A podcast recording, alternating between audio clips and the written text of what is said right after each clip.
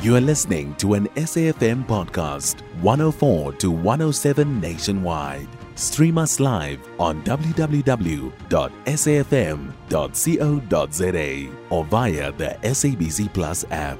SABC News, independent and impartial. Agri SA will today host its annual congress to address challenges facing the agricultural sector.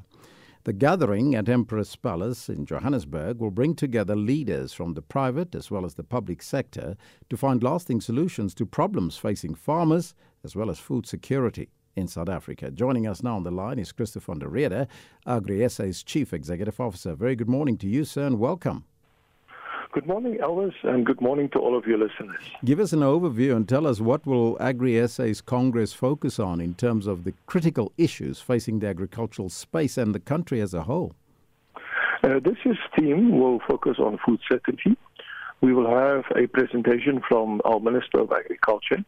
We will also have a range of experts, uh, Mervyn Abrahams, that will talk to the impact of food inflation on the poorest of the poor uh, also bankers, uh, also uh, uh, freight logistics experts, because it's one thing to produce food on a farm, it's another to get it onto the tables of people out there.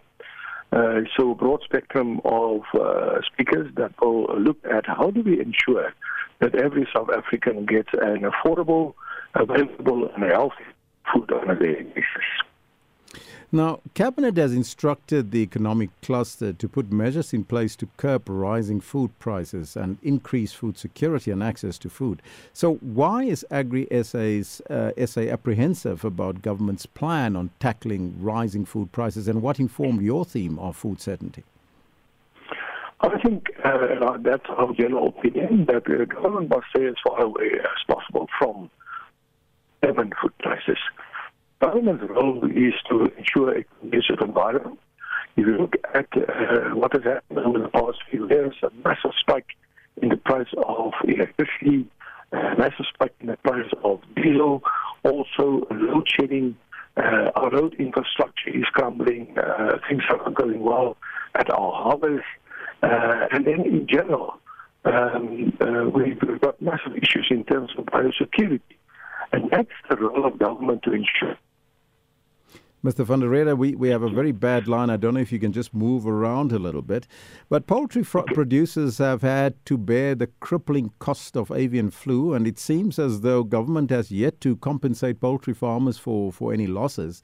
Firstly, how would you assess government's response to the avian flu outbreak, and, and how do you feel about the fact that South Africa does not have a vaccine for chickens yet? And lastly, your response to the calls for a temporary rebate on anti dumping uh, duties on imports of chicken.